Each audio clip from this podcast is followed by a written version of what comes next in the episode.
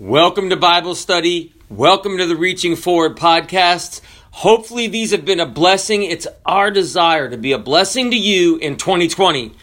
And then in 2021, it'll be our desire to be a blessing to you in 2021. If you have your Bibles and you'd like to turn to Matthew chapter 5 and verse 9, we're filling your bucket with blessings, and it's really our desire that you take the Word of God. Don't take my word for it Take God's word for it. Put these things to practice in your life. Make them a blessing. Prove me here with saith the Lord. See if they work. See if they're a blessing. And then you can tell others how to fill their bucket too.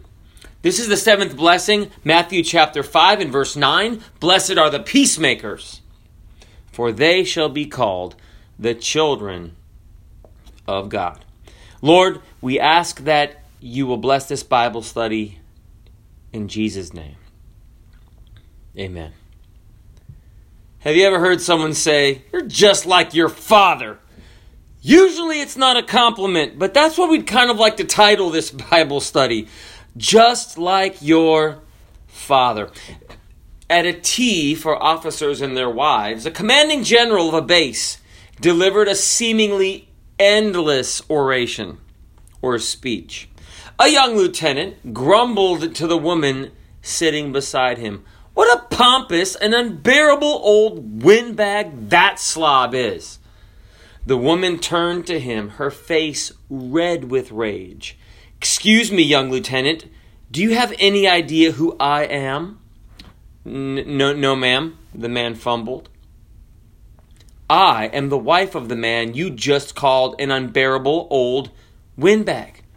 Oh, said the lieutenant, sitting up straight, and do you have any idea who I am? No, said the general's wife. The man said, Good!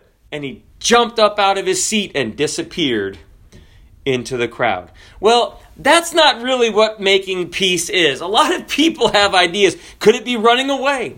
Or could it be like that Colt 45 Peacemaker, which a pistol from the the uh, old American Wild West. It had brute force to stop hostilities, whether you fired it in the air or ventilated somebody with it. You know how we used to say in the military, peace through superior firepower. Well, everybody loves a good fight, preacher. Well, yes and no. you see, God doesn't really use a gun. See, a gun can't change a heart. It can stop one from beating, but it can't change one. See, God's power in peacemaking is even more amazing than running away or shooting someone or shouting someone down. Well, first of all, peacemakers aren't peace talkers or even peace believers or peace lovers or peace sign throwers. You ever seen the looks like a victory peace, man? Well, what I'd like to talk to about this evening or this afternoon is being a peacemaker. See, this blessing is a mission, should you choose to accept it, to make peace where there is no peace. Proverbs chapter 16 and verse 7 When a man's ways please the Lord, he maketh even his enemies to be at peace with him. So we want you to fill your bucket. And, and really a challenge. Are we more like Jesus than we were at the beginning of last year? At the beginning of this year? At the beginning of last month? Are we striving to be more like Jesus? Well, one way to strive to be like Jesus is not just to put stuff in you. It's not just to fill your bucket. Uh, the Dead Sea is a very famous sea. It has uh, water, living water, running into it, living streams, but it has no outlet. So it's dead. It's got a high salt content. Things really don't live in there. So, too, if we have a lot of church and a lot of Bible study and a lot of private prayer at home and, and don't really have any out put out reach. Just like in nature, you need an outflow to be fulfilling, to be meaningful. And yes, God will make it uncomfortable, but He wants to fill your bucket with a blessing. I like what David said. He said, My cup runneth over. So that's what this is all about. Not just getting blessings in your bucket, but filling your bucket over and being a blessing with your excess. First, on being a peacemaker, God is a God of peace. It's just like your Father. Well, God the Father is a God of peace.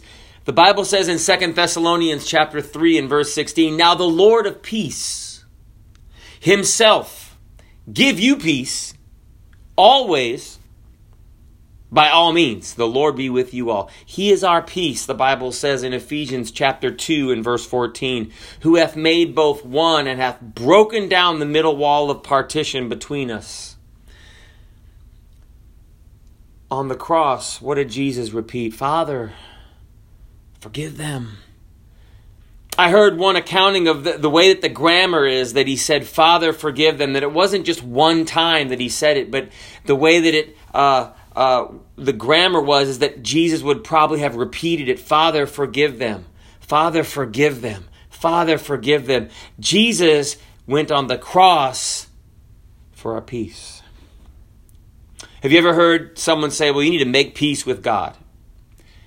It's a good saying, but l- let me share something with you. A woman lay dying, and a minister sat beside her and tried to break the news as gently as he could he, he said, Ma'am, I, I think your time is short. Yes, she said, I know it. And then the minister said, Have you made your peace with God? No, she replied. I haven't made my peace with God. Then you are not afraid to die? No, the woman said. Do you realize that in a few hours you must meet God? The minister said. The woman said, Yes. And you have not made your peace with God? No, the woman said, and I'm not going to. And the minister looked at this woman, and there was a strange light of perfect peace in the woman's eyes. And the minister realized that there was something backing up what she said. He said, What do you mean? she said, Listen, I know I'm dying, and yet I have no fear of meeting God. I am resting in the peace which Jesus Christ made in his atoning death upon the cross. And I don't have to make my peace with God, for I'm resting in the peace which Jesus Christ has already made. Colossians chapter 1 and verse 20 says, And having made peace through the blood of his cross, by him to reconcile all things unto himself by him I say, whether they be things in earth or things in heaven. You see, God made the peace. We just got to enter in to God's peace. God is a God of peace, and, and the way that we become a peacemaker, first realize what the Father's like. Second, get the peace of God for ourselves. See, the God of peace will give you the peace of God. This person said, My therapist told me the way to achieve inner peace is to finish what I start. So far I finished a bag of M&Ms, a bag of Doritos, a chocolate cake and a six-pack of Coca-Cola and I feel better already. Well, Alexander Maclaren said peace comes not from the absence of trouble, but from the presence of God. Remember that bumper sticker it said no God, no peace? N O God, N O peace. And then underneath it said no God, no peace. K N O W, God. K N O W, peace. The Hebrew word for peace, shalom, it means, really means safe, happy, well, prosperous. It's more like saying, How are you? Not how are your circumstances. The Bible said, Thou wilt keep him in perfect peace, whose mind is stayed on thee because he trusteth in thee. You know, the word perfect comes from the word shalom, and the word peace comes from the word shalom. So the Bible says in Hebrew, shalom, shalom. The perfect peace is just that abiding peace that we have in Christ. Well, how do you get this peace? You become God's child. It said they were going to be called the children of God. Well, how do you become a children of God? Child of God. John chapter 1 and verse 12, but as many as received him, received Christ, to them gave he the power to become the sons of God. Even to them that believe on his name. You know, God doesn't have any grandkids, just kids. Galatians chapter 3 and verse 26 For you're all the children of God by faith in Jesus Christ. And Jesus said in John chapter 14 and verse 27 Peace I leave with you. My peace I give unto you. See, it's more than a slogan or a cool sign to flash to somebody or a cool t shirt to wear. He said, Not as the world giveth, give I unto you. Let not your heart be troubled, neither let it be afraid. The Bible said the fruit of the Spirit is love, joy. What was the third one? Peace. There was a Peanuts cartoon, and Lucy and Charlie Brown. Lucy was speaking to Charlie Brown, and she said, I hate everything. I hate everybody. I hate the whole wide world. Charlie Brown says to Lucy, But, but I thought you had inner peace. Lucy replies, I do have inner peace, but I still have outer obnoxiousness. you see, when we have that inner peace from Jesus, He is our peace. He's the God of peace. He gives us the peace of God. Then you can become a transition. You can be, begin to transition. Uh, when you get that peace in your life, it's by getting things worked out in your life and begin to look at others in the right way. You see, there's a pastor. Uh, I'm a, he he runs the saddle. Rick Warren, thank you Jesus, runs a Saddleback Church. Uh, founder of the Saddleback Church in California, little church that runs like twenty thousand people. Okay, it's huge. And he said something like this. He said, "You'll never win your enemies to Christ. Only your friends." So we got to look at people differently. When God gives us this peace, shouldn't we forgive them like God forgave us? In Matthew chapter 7, verses 3, 4, and 5, Jesus said, And why beholdest thou the mote or the speck that is in thy brother's eye? But considerest not the beam or the log that is in thine own eye. Have you ever seen someone with a log in their eye? That'd be interesting. Or how wilt thou say to thy brother, Let me pull out the mote out of thine eye? And behold, a beam is in thine own eye. You probably couldn't touch him, because if you put your arms out, that log would stick out longer than your arms. Then Jesus said, Thou hypocrite. Now, Jesus gives us a procedure here. First, cast the, out the beam out of thine own eye. Get the right perspective. Clear up your, your, your, your vision. But then notice what Jesus said Then thou shalt see clearly to cast out the mote out of thy brother's eye. He didn't just say, Don't judge. He said, Get your attitude, get your heart clean, get the peace of God in you, and then you can help someone. Have you ever tried to help someone who had a problem? You need to be super gentle. Becoming a peacemaker. Well, we talked about getting the peace of God for yourself. That's important. In fact, it's imperative. The Bible said that the peace of God rule in your hearts. Colossians chapter 3 and verse 15 it presents that word rule means like an umpire. If I don't have the peace of God, man, I can't preach. I got to go get my wife to forgive me for something I probably said that's insensitive. I've got to I've got to go pray. Well, I've got to get the peace of God first. Because the Bible says in Philippians chapter 4 and verse 6 and 7, be careful for nothing. Don't worry about anything, but in everything by prayer and supplication with thanksgiving let your request be made known unto God and the peace of God, which passeth all understanding, shall keep your hearts and minds through Christ Jesus. Instead of raising your voice, maybe we could lower our voice. Have you ever thought about that when you're dealing with someone? And you need to correct something or be a peacemaker in a situation where there's no peace. I was watching a like this uh, reality show about uh, police officers in Louisiana, and one young Cajun police officer said that instead of raising his voice when he was in a confrontation with someone, he'd lower his voice. And it caused the other person to lean in to listen to what you had to say. Have you ever been so loud that someone just tunes you out? tunes you out. You can shout at the top of your lungs. They tuned you out. Well, I, I, I've used that with my daughter. Lower my voice almost to a whisper instead of raising it. Why? To take all that energy out. So, preacher, but God wouldn't do that, or would he? Remember when Elijah was running from that wicked queen? And God said, What doest thou here, Elijah? And he began to give his excuse.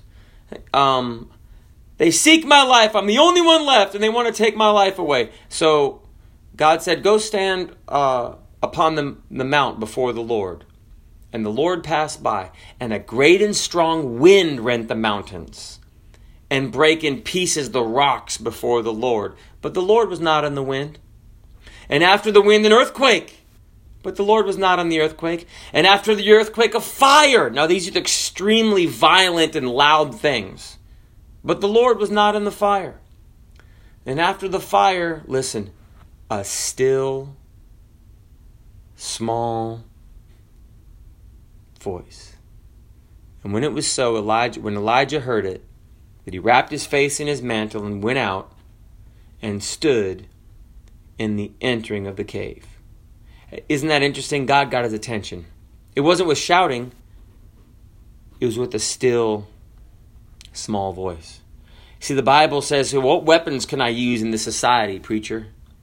What weapons can I use? Uh, should I use the Shotokan method? How about the Solomon method? Proverbs chapter 15 and verse 1. Ready? You don't even have to go practice this, you know, in a karate gi. A soft answer turneth away wrath. Mm. Peacemakers. And whosoever shall compel thee to go a mile, go with him twain. Your boss says to work till five, men you work till five fifteen. what are you gonna do? Flip the script, turn the tables, and you'll be in charge. Making peace. Did not Jesus tell us to love our enemies? To bless them that curse us? Have you ever done that? Hey, man, bless you. Ma'am, bless you. Do good to them that hate you. Someone curses you out and you buy them a pizza? Whoa. Say, preacher, that would, what would that do? That would change the world. Pray for them which despitefully use you and persecute you. Why would you want to do that? Can't hate someone and pray for them. Verse 45 of the fifth chapter of Matthew, Jesus said that ye may be the children of your Father, which is in heaven. You know that this blessing is that people will identify us and say, that's a child of God. That's a child of God. You know that we can create peace where there's no pre- peace. That's what being a peacemaker is. I remember when I was at Subaru uh, dealership years ago, this lady came in and she was mad. She was so mad her husband didn't even interrupt her. And she was mad about something that had to do with the service of her car. And she said something like, I want to see a manager. The manager named Tom came out and she railed on him and then she stated her demands, I think, for a rental car and, and different things. And he just kind of heard her out and then in a very calm voice, he said something like, okay, we, we, we can do that. Yes, yes, ma'am. You know, something like that. And I was like, the lady was, all of her fire went out. There was no more arguing. He completely made peace with like a calm statement. And he was like a ninja. He made peace where there was no peace. You see, as a Christian, we should want to make the situation better we should want to make the situation better. Peacemakers. You know what? We're having an election in the United States in a few weeks. Uh, maybe about one week. Regardless of who wins the presidential election, the world needs the peace of God. It needs peacemakers out there who are making peace where there's no peace. I'd like to challenge you to do that. Make the situation better. I'm going to close with this. I want to I want to I want to deal with changing your obituary. Changing your obituary? Yes. During the end of the 19th century, a chemist named Alfred read his own obituary in the local paper. This man established, he was very wealthy. He had established 90 armament factories by the time of his death. He made a fortune through explosives, invented dynamite, and the newspaper had erroneously identified Alfred, who was reading this obituary about himself, supposedly, but really it was his brother Ludwig who had died. So the paper wrote the merchant and identified it as Alfred, erroneously. The merchant of death is dead. It went on to say about this man, Alfred, who became rich by finding ways to kill more people faster than ever before, died yesterday. Well, Alfred read his own obituary and he began to be concerned about how he would be remembered after his death. So on the 27th of November, 1895, he signed his last will, which left 94% of his total assets, which in the year 2012 had accumulated significantly and were worth 472 million US dollars. Well, these assets were to establish five prizes for outstanding achievements in physics, chemistry, medicine, literature, and perhaps the most well known, the Nobel Peace Prize for working towards peace. Alfred Nobel said, Every man ought to have the chance to correct his eulogy and write a new one. Well, Jesus said, Blessed are the peacemakers, for they shall be called the children of God. Today I pray that you're just like your Father. If you're not, I want you to know that, that the God of heaven knows his thoughts, that he thinks towards you, that God loves you, and that he's a God of peace, and he's the one that can bring peace to you so that you can bring peace to others so that they will look at you and say, That lady, that guy, that's a child of God. They shall be called, identified as the children of God. God bless you is our prayer. Put that blessing in your bucket. God bless you. We hope to see you in service this Sunday. Fall back if you're in Florida, which means the time goes back one hour. And we're going to have a new time for church 10 a.m. 10 a.m. Come and join us, 1857 Wells Road. And check the website. It's going to be in the show notes. Subscribe to the podcast. May God bless you, is our prayer. Amen.